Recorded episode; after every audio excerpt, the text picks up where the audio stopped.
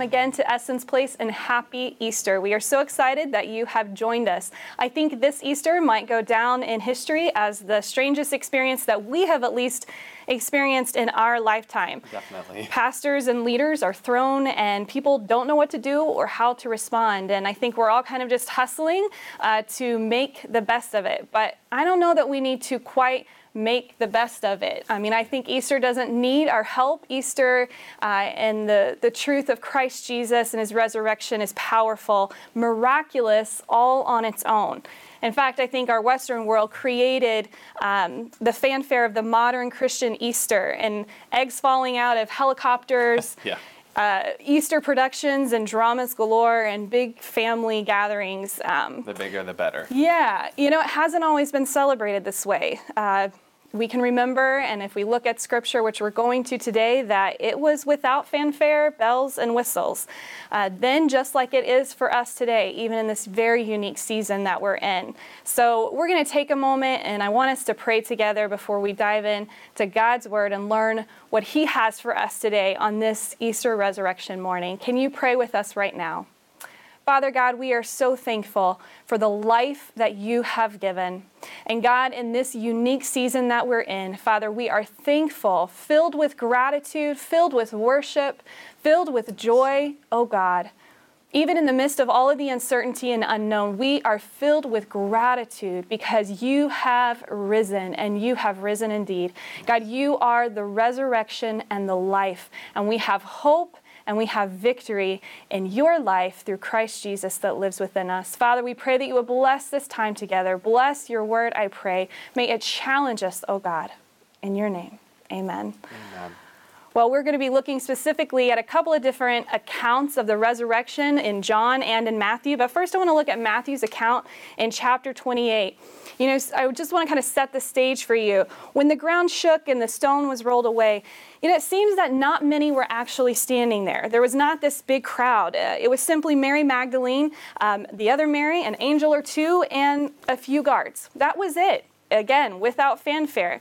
So after the Sabbath, um, this is reading in the account of Matthew. It says, After the Sabbath, at dawn on the first day of the week, Mary Magdalene and the other Mary went to look at the tomb. There was a violent earthquake, for an angel of the Lord came down from heaven, and going to the tomb, rolled back the stone and sat on it. His appearance was like lightning, and his clothes were white as snow. The guards were so afraid of him that they shook and became like dead men. The angel said to the women, Do not be afraid, for I know that you are looking for Jesus who was crucified. He is not here, he is risen, just as he said. Come and see the place where he lay. Then go quickly and tell his disciples, He has risen from the dead and is going ahead of you into Galilee. There you will see him. Now I have told you. The ladies run away, and all of a sudden, out of nowhere, there is Jesus standing right in front of them. He appears suddenly, scripture says, in their path. It's like a, oh, by the way, here I am, subtle and without a big to do, because that is just him, always. Simple and quiet. They could have easily missed him. And in fact, they did in a way. The women hurry away from the tomb. They're afraid, and yet they're filled with joy as they realize the resurrected Savior that is standing in front of them. And they go and run and tell his disciples. Suddenly, Jesus meets them. Suddenly. Matthew is the only account of, the, of um, telling it in a way where it says the earth was shaking. The rest of the gospel accounts simply say that they looked up and the stone was rolled away. I think we can understand from all of the accounts that his act or the act of his resurrection was not quite the focus completely. The gospel accounts actually focus on his interactions after he was resurrected, um, after that had occurred. They focus on Jesus' words uh, before he ascends, not the resurrection moment itself.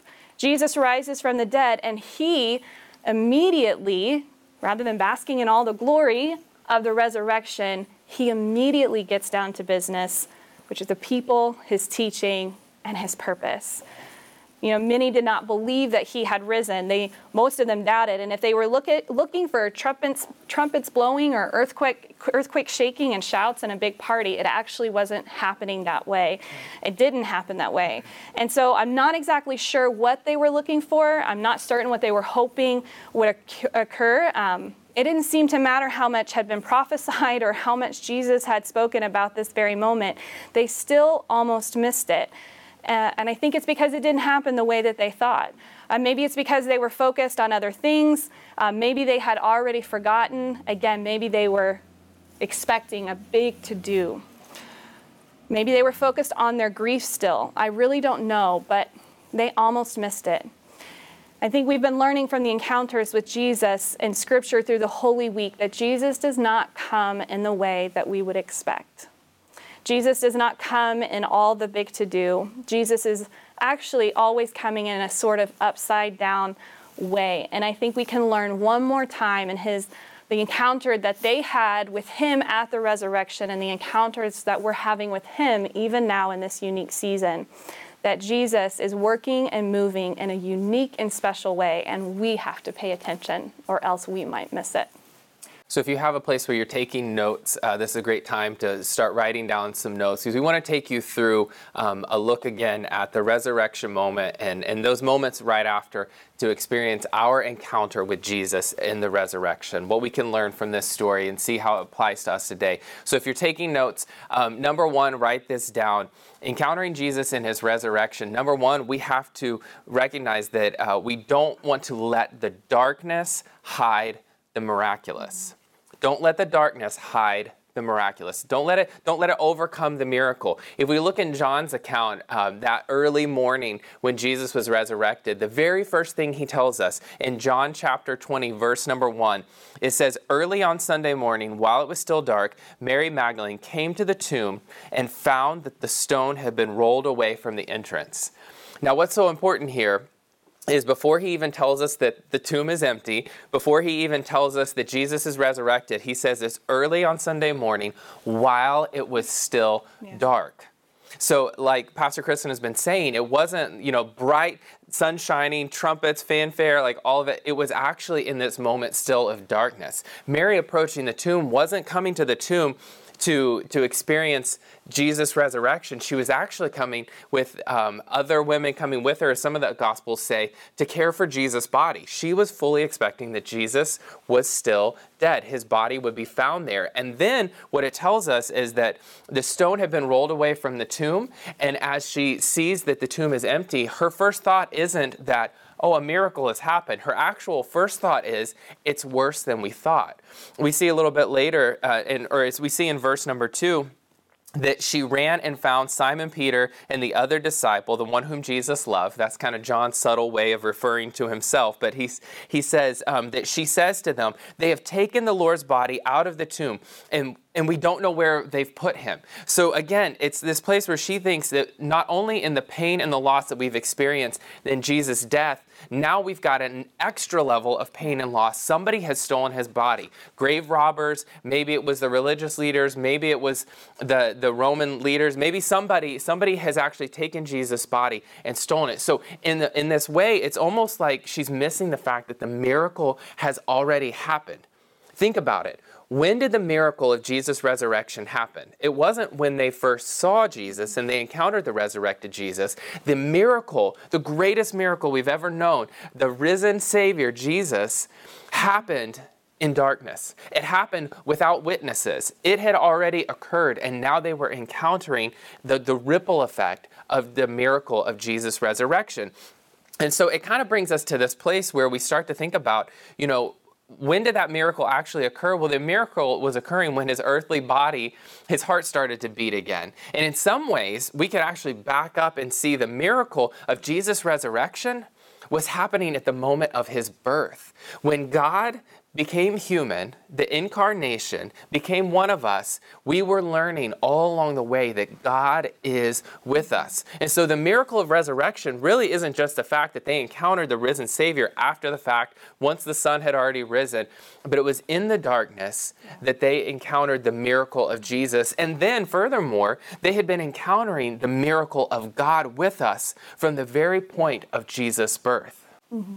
That's good.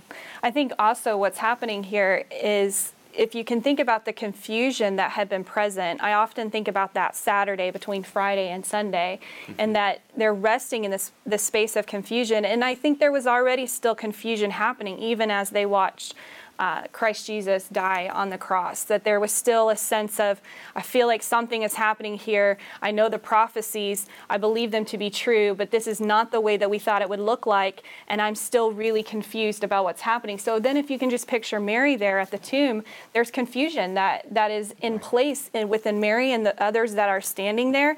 Um, to, of course, they didn't expect, you know, Jesus. They actually didn't know what to expect. So I think that's just such an interesting note. But it's this um, understanding that, that God is with us. The power of the, re- the power of the resurrection is the power of death, the power of life.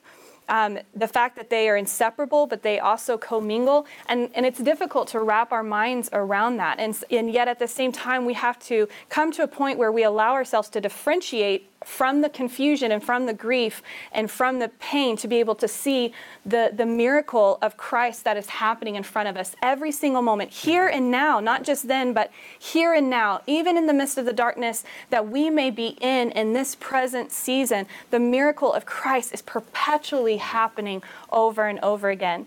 In John chapter 20, verses 30 through 31, it says, The disciples saw Jesus do many other miraculous signs in addition to the ones recorded in this book. But these are written so that you may continue to believe that Jesus is the Messiah, the Son of God, and that by believing in him you will have life by the power of his name. Jesus was constantly working miracles, not so people would believe that he was the Son of God, but it was because it was his nature. So even in these moments, in our time now, Jesus is working miracles. He is working miracles in your life, he is working miracles in my life, and he is working miracles in this world more than we could ever fathom. The Bible says he does immeasurably more than we could imagine or think. And so, right now, in these moments, He is working in the miraculous. May we not allow the darkness that is present still, yes, may we not allow it, though, to hide what He is doing and how He is working in our life. This is what's so powerful about this is that the darkness of that early Sunday morning didn't hide the fact that the miracle of Jesus had happened, mm-hmm. that Jesus' resurrection had happened. It, it was already on full display, but it was as the sun was rising, they were beginning to encounter it. And so, you know, first we need to recognize that we don't want to let the darkness hide the miraculous that's happening in our life, that's happening in our world. But secondly, part of what had to happen though is, and this is point number two, they had to show up for yeah. the miraculous. Yeah. So Jesus' resurrection had occurred, but for us to even be able to read this gospel and to know these stories, somebody had to show up at the tomb yeah. to recognize that the tomb was empty. Mm-hmm. So, you know, Mary shows up, she sees an empty tomb. She runs and she goes and she gets Peter, she gets John. They race for the tomb, and the gospel tells us, um, again, in John chapter 20, starting in verse number 8, then the disciple who had reached the tomb first also went in, and he saw and believed. And then verse number nine, it tells us, For until they for until then, they still hadn't understood the scriptures that had said Jesus must rise from the dead. So when they showed up, all of a sudden, things started to fall into place. It's like all of a sudden they see the they yeah. see the empty tomb, they see the grave closed, they can put their hands on it, and then it's like all of a sudden all of it starts to fall into place. It makes me think of like when you're watching a movie and a character all of a sudden has like this flashback moment, and all these moments start coming together, and they start realizing how everything has converged to this moment. And so it's so powerful because we realize that if they had just like like for Peter and John, if they had just kind of held Mary off and gone, oh no no, it couldn't be or couldn't be that, and they hadn't actually moved, they hadn't actually run to the tomb, then they wouldn't have had this moment of having all these pieces start to fall into place. And think about it again. They still have not seen the resurrected Savior. They still have not seen Jesus. All they've seen is the evidence of a miracle, but because they showed up, they're starting to experience yeah. the full power of that miracle. Yeah. That's good. Um, I think human perspective is limited. It's this like curse of our humanity that the, and even with the followers of Jesus, they had heard him teach, knew the ancient scriptures, yet they still struggled with the reality of Jesus' resurrection. And so it's a, it's that question of could it be that things were still not going the way that they expected, so the doubt was increasing mm-hmm. rather than the the certainty. And I know throughout this sermon series we've talked so much about this idea of Jesus defying expectation and, and having you know know, being cautious of the expectations that we have of Christ. And I don't, I don't think that we can repeat it enough or say it enough. I think that it's so important, imperative, um, because I think we need to allow ourselves to have the patience to to recognize like our limited understanding, um, our questions, and our desire, our desire for things to look and feel a certain way. It's just that is in our human nature, and there is going to be this um, sense of of confusion, this sense of uncertainty throughout our entire life of following Christ, where we cannot fully wrap our minds around the mystery of the divine. And yet there comes a point um, regularly we, we have to come to a place of surrender. I, you know, um, even just on Good Friday, like sitting and considering the fact that, you know, just the idea of lingering, I talked about that on, on my social media, but the idea of lingering at the cross. It's like when we linger at the cross and when we consider, the Bible says, consider him who, who endured such pain and, and such shame and took our shame upon him. When we stop and we really consider the power of Jesus' death and the power of Jesus' re- resurrection, there does come a point where we, we kind of start to release those questions and start to release the expectations expectation and start to just allow ourselves to accept the mystery and, and then be living in victory and living um, with life in Him the right. way that He offers it. Well, and we see a perfect example of this again for Mary because Peter and John go back to the mm-hmm. tomb, but then Mary goes along with them. And John tells us in the gospel that, you know, Peter and John are having this kind of encounter, this revelation inside the tomb. But outside the tomb, it says in verse number 11, Mary was standing outside the tomb crying and wept as she looks in. So she's still in a place of just the deep sorrow, the deep loss. And then she's turning to leave. And even as she turns to leave from the tomb, she encounters Jesus, but she doesn't recognize Jesus as Jesus yet. She thinks he's just the gardener. And so she's asking him, like, did you do something with Jesus' body? Just give it back to us and, and uh, everything will be okay. Like she still hasn't recognized the miracles happen. And I, in reading through this and preparing for Easter Sunday, one of the questions I asked myself is why would the gospel writer allow this to, to be in the account that he writes of Jesus' resurrection? Like, tell us about Mary, because in one sense, it almost kind of puts Mary in a bad light, like she didn't have enough faith. But I think part of the reason why it's left in there is because we're just like Mary. We can be in that place where the miracle has occurred. We've, we've shown up and, and, we're seeing the evidence of the miracle, but there's still a place because of the depth of our sorrow, the depth of our, our own brokenness, like we talked about on Good Friday, and, and the brokenness of Christ's body and, and, and the connection with that. We come to this place of not even being able to fully recognize all that God was doing. And so it's not in this place of like, the gospel mm-hmm. writer doesn't include it to make Mary look bad, but I think the gospel writer includes it for us to have a place of identifying in this story our own place of, of connecting with the miraculous of what Jesus is doing. There are so many examples that we see throughout the, the Gospels mm-hmm. where um, there's these, these occurrences where people have encountered the miraculous and then there's a response to it. Yeah. I think it's not it's not just a matter of showing up for the miraculous. I mean, we may show up physically. Again, we talked about this a little bit in, in Palm Sunday of like, or even last week of how how are we engaging with Christ? Are we actually becoming? Um, are we moving from observer to participant in right. in this story, a Jesus story? You know, and the Jesus story that we're supposed to be uh, giving to the world. And so it's not just an idea of showing up for the miraculous, but it's the idea of we're not just showing up physically, but we are we're showing up with our entire selves. Right. That we are showing up um, mind, body, spirit, and soul. That we are are saying again, yes, God, I'm I'm moving from observer to participant, and that might mean that we allow we have to allow ourselves to rest in the questions. I just I keep yeah. coming back to that that concept over and over again in this Easter season that we actually have the abil- ability to still move forward in faith, walk forward with Jesus in faith, while still holding some questions that may never be answered on this side of eternity. And so, showing up for the miraculous is, you know, if you consider the people that were there, you know, I'm sure they still had questions in their mind, but because they had encountered Christ at the resurrection, because they had seen his face, because they had had touched and, and saw him and spoke with them, they were moved to a point of, of going and telling the story right. of Jesus. We see that um, with the woman at the well. The woman at the well, where Jesus, you know, he, she encounters him, he changes her life forever, and she goes and tells others of what has happened to her. You see um, that with like Brad said, it's so many gospels. We don't have time to go through all of those accounts, but it's that realization there were people that showed up for Jesus and showed up to see the miraculous, but they didn't actually take it with them and it didn't change their life. Right, and that's where it becomes so important that number one, we don't let the darkness hide the miracle, miss the fact the miracle has happened.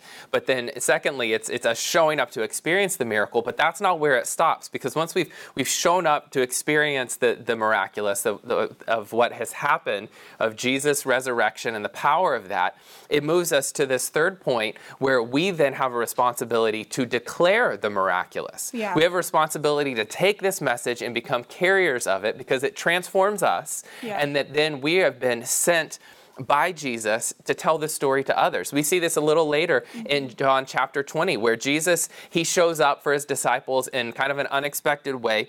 They're meeting behind closed doors. They're they're trying to figure out okay, where do we go next? How do we take this message? And suddenly the scripture tells us suddenly Jesus appears in their midst. So they're mm-hmm. having a, a meeting and Jesus shows up unannounced. And what does he speak to them? Number 1, he says, "Peace be with you." And as he spoke, he showed them the wounds on his hands and his side. This reminder, even to Thomas, you know, we talk about doubting Thomas, but he says, It's me, I am here. And he says, Peace be with you. And they were filled with joy when they saw the Lord. And then scripture tells us this He says to them, Peace be with you. As the Father has sent me, I am also sending you. Yeah.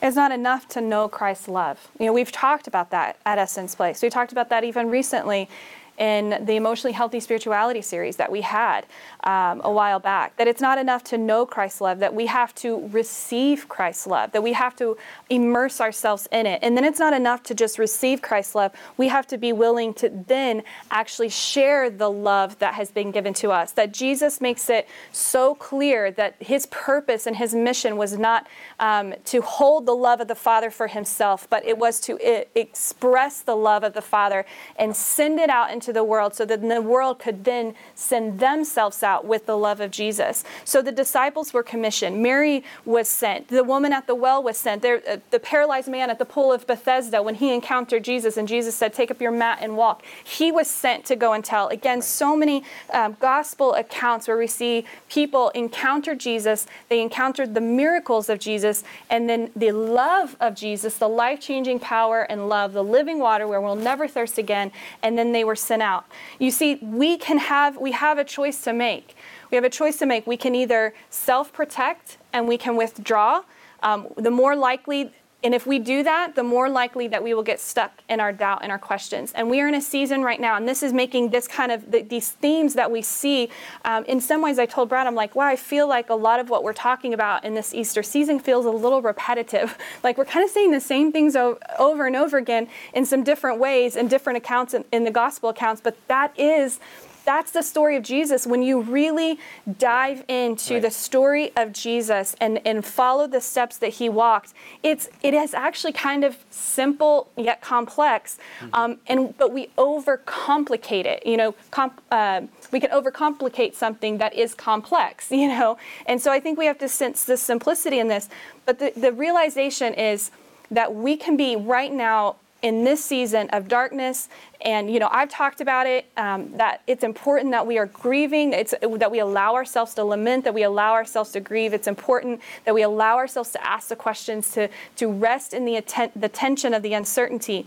But we have to be careful in that that what we don't do though in those questions and that doubt and that you know grief is that we we cannot allow ourselves to withdraw and we cannot allow ourselves to to self-protect. Because the thing is is i can tell you from personal experience and this is not what and it's not what jesus called us to do that the more that we withdraw and the more that we self-protect the more that we are going to remain in the midst of the doubt in the midst of the fear, in the midst of the questions. And I and I will say this: I understand. Again, there are times and there are times and seasons where we have to withdraw. Jesus withdrew from the crowd, so there are times where we have to withdraw for rest and and and retreat with Jesus. So that's not what I'm talking about. Um, but so again, don't hear me wrong there. But it's that idea that we have to be willing to share and express that love to the world. Well, and that's where you hear, and I've seen it so much more on social media in the last few days, where people are turning to this place of recognizing of uh, an ability to be able to cope and get through the current crisis of what we're experiencing is expressing gratitude, right? Just taking inventory and, and recognizing the places that you are grateful for, the things that you are um, showing appreciation for. Because in that, it's empowering. It gives you strength because you recognize, okay, it's not all bad. It's not not everything has fallen apart. Mm-hmm. And so you you shift to this place of recognizing gratitude. And in one sense, we can recognize how that's directly connected to God's work in our life of living from a place of gratitude, where we may have pain, we may have heartache, we may have experienced difficulty and brokenness, but it's not all bad. It's mm-hmm. not all heartache. It's yeah. not all brokenness. And so there's this shift that starts to happen where if we can move to a place of actually being empowered from the work that God is doing in our life. And that's why it's so important for us to declare the miracles of God. Mm-hmm. It's not this just, you know, speak it as though, you know, like name it and claim it, but it's actually living from a place of there's an authority that comes from the power of the Holy Spirit when we go, God is faithful to me. I do see God working in my life. I see what Jesus has done for me as we declare the, the resurrection of Jesus mm-hmm. Christ. And that is an empowerment that that gives us to be able to live. It helps us to kind of right our perspective and to see things yeah. through a God lens. Yeah, it helps us to become others aware. We've talked about that at Essence Place of what that means to be to be others aware. So it's this realization that when we encounter the living Savior, um, Jesus Christ, and we experience His immense amount of love for us, that we should come to a place where we are automatically moving into a place of being not just self aware, but right. being others aware. You know, Jesus does invite us into this experience of the agony of his death and, and somber reflection, and, and we've moved within that uh, through the last week and Holy Week, um, through the cross of Jesus Christ, um, God planning a way of escape and, and planning this, this path to freedom. Um, but I think of I think of the the disciple Thomas. We've talked about him a little bit, but I think of the, the, disciple of Thomas, where he stood in front of Jesus and he and he didn't recognize Jesus, or he wasn't sure, he didn't believe in Jesus, and Jesus says, "Why do you doubt?" But uh, Thomas demands to to touch the scars in his hands and his feet, and so kind of I guess what I what I think about in that is that. Um, if I am going to want to desire to experience the, the pain. How do I say this? Everything that I choose to surrender will be nailed to the cross. And everything, if I'm willing to, you know, we talk about again being in that place of pain and allowing ourselves to experience that. But if I'm going to be willing to to be in that place of pain and willing to be like Thomas says, you know, I want to touch the the I want to see your hands. I want to see the feet. Prove yourself to me. You know, Jesus is going to go there with us. That's what I'm, this is kind of what I'm getting at. Jesus is going to go there with us, but it's going to require us to, na- to take the next step. It's going to require us to then die to our self centeredness we can't stay like like doubting Thomas. We can't stay there just touching touching the nails in his hands and just you know kind of saying, "Wow, like you know you suffered the way I suffered," and and and that makes me feel better, and that right. that makes me feel good, and I'm thankful that I have a Christ that identifies with my pain and suffering what is going to then happen is that if we truly encounter the resurrected Jesus, then we ha- then we're going to come to a place where um, Paul says it in Philippians chapter three. He says, "I want to know Christ." So I want to know Christ. I want to experience the mighty power that raised him from the dead. So I want to experience the resurrected right. power. But that also means I want to suffer with him. And if I want to suffer with him, I'm going to share in his death. And if I'm going to share in his death, then I'm going to be sent out and to go and tell of who he is. And I think that's where we can get in this place of, of being, at least I know again from my experience, that you can get in this place of being stuck a little bit, where you know you kind of sit with the, the suffering of Christ, but you're not moving forward yet to actually being commissioned by Christ right. to go into the world and to share the love of Christ. And this is what's so empowering about this this moment that Mary has with Jesus at the tomb because again, she's still it's darkness. She's trying to figure out the miracle has happened. What has happened? She's wondering, what did you do with his body? She's asking. She's literally asking Jesus, did you do something with his body? It's almost kind of ironic the way it's written. It's it's beautiful um, writing. And so he's she's asking him, did you do something with our Lord's body? And he responds back. And what does he do? He calls her by name. And that is the moment when her eyes are opened and she says, Rabboni. She calls him uh, teacher. She realizes you are Christ Jesus. You are the resurrected Jesus. And then she kind of, like you're saying, she grabs a hold of him and he goes, No, no, wait, you can't hold on to me. My time has not yet come. I still have work to do.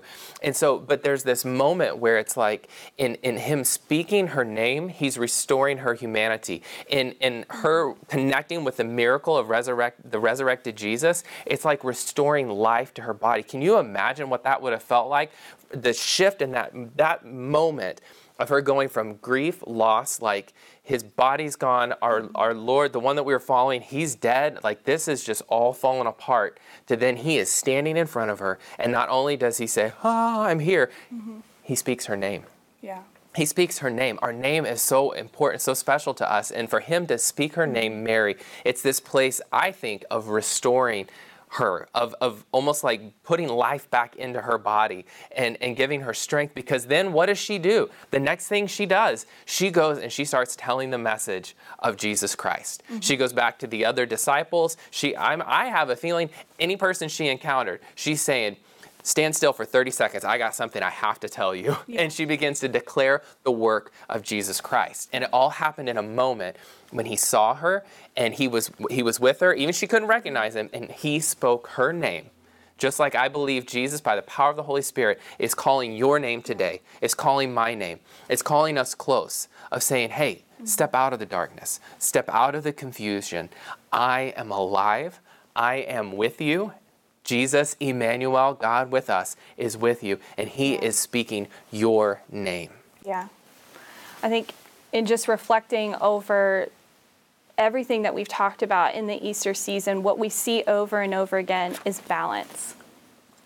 Jesus calls us, this life with Christ calls us to a place of balance. And it's, it's a balance in, um, again, a balance in the mystery of, of the divine, a balance in our emotions, it's a balance in, you know, our relationship, it's a balance, it's just a balance in all of it. And so it's this realization that um, yes, we're going to have expectations of Jesus that he may not fulfill in the way that we want. And yes, we, we're probably going to have some questions that never get answered. And we might be in places of confusion at time, and we might be in, in places of darkness. Um, and yet, it's the realization that we are still perpetually uh, experiencing the miracles of Christ Jesus over and over and over again? And can we come to a place in our growing, our growing in faith and our maturity in faith where continue to learn how to hold the pain and the sorrow and the joy and the victory in right. both hands and, and, right. and be able to experience the life of Christ because it's in the being able to hold both together that we are actually able to then take the message, take the miraculous that we've experienced, take these encounters that we have had, and, and be the revelation of Christ to the world. Because isn't that what Christ prayed to the Father? That we would be, yes. that the people on earth, humanity would be the revelation and the expression of Christ to the world. Again, a love that we don't just keep for ourselves, but a love that we share with every person around us, even in the midst, again, of our brokenness and our humanity and our failures and our mess ups. But we're expressing that love because we are experiencing the love of Christ every single day. And this is what's so amazing is sometimes in our in our humanity we want it to be either this or that. Yeah. But it's actually in Christ we experience both. Yeah. The the both and, the together. Jesus was no less victorious before the cross than he was after the resurrection. Yeah. He was still the same victorious God mm-hmm. in human form before and after the resurrection. And so there's this place where sometimes we want to live in the glory of Easter Sunday morning. You know, He is resurrected, He is mm-hmm. risen indeed, you know, and we want to live in that place. And we think to be able to embrace that, it means that we can't acknowledge any of the rest. Yeah. But it's actually, we see that Christ is victorious over all. Mm-hmm. That Christ was restoring every single moment he was encountering people, every mm-hmm. single mm-hmm. moment that he was teaching. He was bringing the dead back to life over and over again. We see it, see it with Lazarus. We see it with when he would touch a person who was sick, who was. Um, others that he raised back to life, the ones who were dead, people who were bound in their own sinfulness. We see it even when he would spend time with tax collectors and prostitutes and the outcasts. He was constantly bringing the dead back to life because this is what Jesus does. So when we encounter the resurrection of Jesus, what we're encountering is this, this kind of commingling, not either or, but it's actually the power of our risen Savior that can invade every single moment of our life. I think this is the power of why Paul writes in uh, Romans chapter 8 that there's nobody that can accuse us. There's nobody that can separate us from the love of God. There's nothing, nobody can condemn us because Christ has given himself so fully on our behalf that we stand empowered and redeemed. Mm-hmm. So it's the darkness doesn't negate the miracle. It's yeah. it's the fact that like when we actually show up for the miracle, we realize it is happening. God's that's unfolding in our mm-hmm. life, and when we're willing to embrace the fact that we need to have not just gratitude for ourselves for what Jesus has done for me, but realize that what we've encountered of God's work in our life then becomes the message that we share through every part of our life. And so Paul writes this in Romans chapter 8, and I want to read this for us before we close this morning because I think it's so important. And he says, I am convinced, I am convinced that nothing can ever separate us from God's love, neither death nor life, neither angels or demons, neither our fears for today nor our worries about tomorrow, not even the powers of hell can separate us from God's love. And he's talking about this, all that was within Christ Jesus. And then in verse 39, no power in the sky above or in the earth below. Indeed, nothing in all creation will ever be able to separate us from the love of God that is revealed in Christ Jesus our Lord.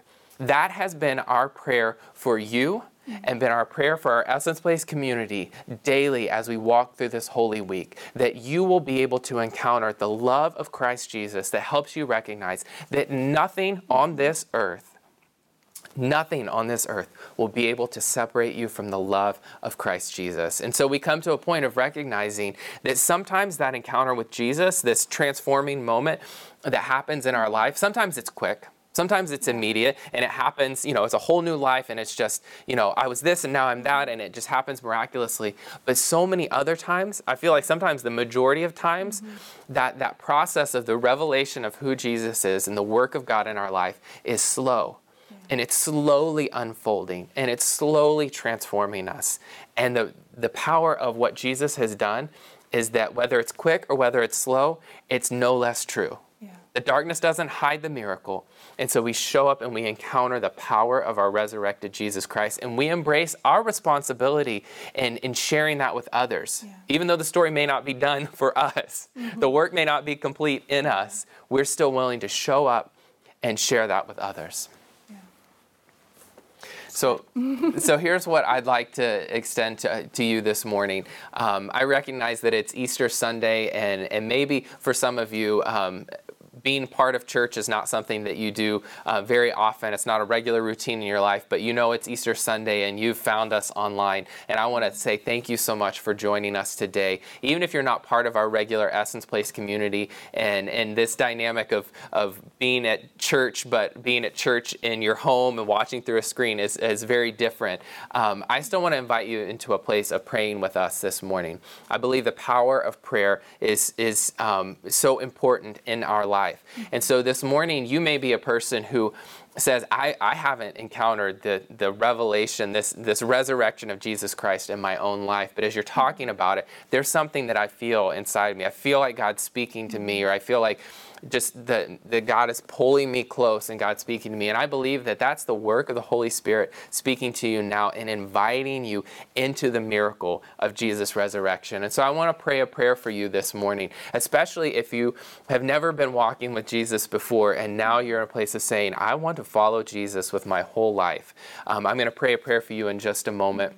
You'll see on your screen there's a, a, button that you can click that says ask for prayer or I would like prayer. Um, and I want to encourage you to push that button now um, and we'll be able to pray with you through the chat window um, and have a, a, conversation and pray with you um, through the power of the internet yeah. this morning. But um, for all of us, I recognize that there is a place for us to enter more deeply into the resurrection of Jesus Christ. And so I want to ask uh, for every person watching this video, let's, let's pause for a moment now. And as I pray, um, can you open your heart once again to the work of God in your life and to embrace the miraculous nature of Jesus' resurrection? Let's pray together now.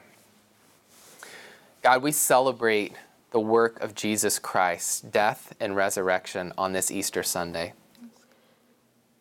God, it's too too deep, too wide for our minds to ever be able to, to fully comprehend the power of your work in this world and just what that moment in history means for us today.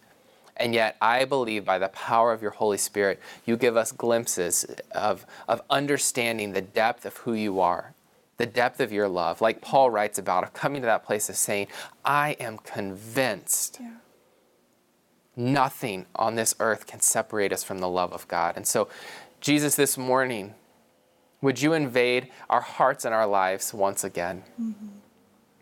For those of us who have never made a commitment to, to following you, Jesus, and we recognize now is the time to make a decision to follow you, I pray, Jesus, that you would fully embrace each and every one.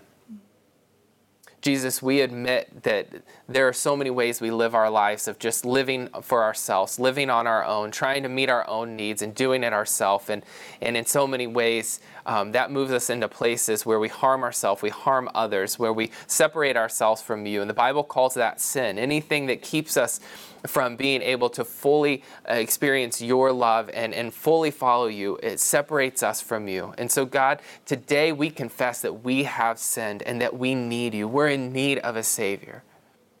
Jesus, I pray that you would move us to a place through the power of your resurrection, through the power of your life, to experience the fullness of life in you. That miracle that was done through the cross, through the empty grave, and through your resurrection. Yes. I pray, Jesus, that as we move from darkness into light today, that you would help us to experience the fullness of you. Christ Jesus, the one who was fully man and fully God. We put our faith in you and in nowhere else. And today, on this Easter Sunday, I pray for each and every person who is watching this today that you would move in our hearts, mm-hmm. that you would empower us for living for you by the power of the Holy Spirit, that you would help us to embrace that both and nature of who you are that you're, you're a God who is bringing the dead back to life. You're a God who is in the broken moments. You're a God who is in the darkness, bringing hope, and that you would help us to see our own story, our own lives in that same way of recognizing the places where you are working, where the miracles are happening, and then out of those places, we would be empowered by your Holy Spirit to declare a message that says, God is with us. Yeah. I have hope today, not just in my best self or who I might be, but I have hope today because I follow Jesus Christ and I know what God is doing in my life and what God can do for you. I pray, God, that you would challenge us in ways on this Easter Sunday and the days that follow to share that same message of hope with others around us. Mm. God, would you right now lay a person in our, on our mind and our heart that we need to send a text message to or, or a Facebook message to to give an encouragement, a reminder that you are with us, mm. that there is hope found in Jesus Christ. Would you empower us to live for you in all aspects of our life and realizing, God, that you are the hope of the world? We thank you, Christ Jesus, for the power of your resurrection. We embrace it today. We thank you that life is found in you. Mm. We pray all of this in the wonderful name of Jesus. Amen.